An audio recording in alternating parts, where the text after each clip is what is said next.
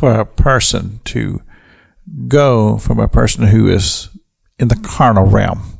I mean, they they see things in the carnal, they live in the carnal.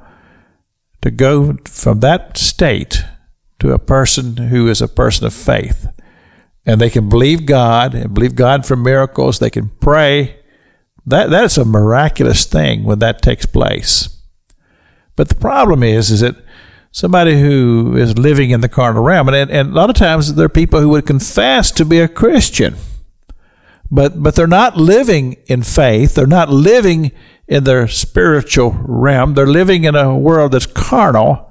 And when a crisis takes place in their life, they're just at a point to where they just don't know where to turn, don't know how to deal with it.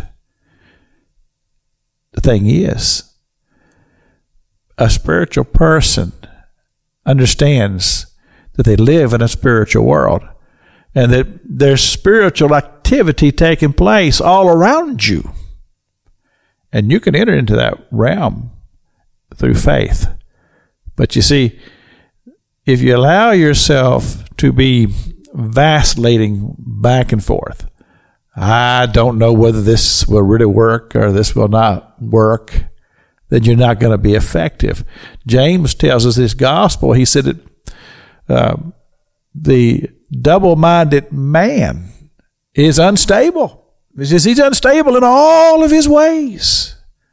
So if you vacillate back and forth as to whether or not I believe or I don't believe, then you're not going to see the Holy Spirit move as the Holy Spirit can move. So it causes us to have to bring ourselves out of the carnal realm. And the only way we can do that is through the work of the ministry of the Holy Spirit. That's why I say it's a miracle.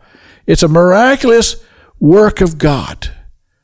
But God can transform the heart that is distant, the heart that's in denial, the heart that's uh, caught up with uh, is there a God or is there not a God? God can transform all of that and bring a person to a place to where they're confident in their faith, and that when they they pray, they say, "Well, Lord, I believe who you are, and I'm trusting you because your word says this." And we talked about this on Monday. We Talked about how that the Scripture tells us, "If they're sick among you, call for the elders of the church, pray the prayer of faith." But keep in mind that you too are a spiritual person. And and thank God for the for the elders and for the pastors. But God, if you're a husband, a man, you have a family, you are the priest of your family. You can pray the prayer of faith because you're a spiritual person. Maybe you don't realize that you are, but you are. And you can pray the prayer of faith over your family. I mean, God has given you great responsibility. And He has given us the ability to enter boldly, as it says in the book of Hebrews, into the realm of faith. And we can believe God. We can pray over our family. And we can say, God, I'm asking you to move for my family.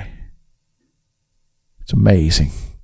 Pastor Jack King with the gospel on the radio broadcast.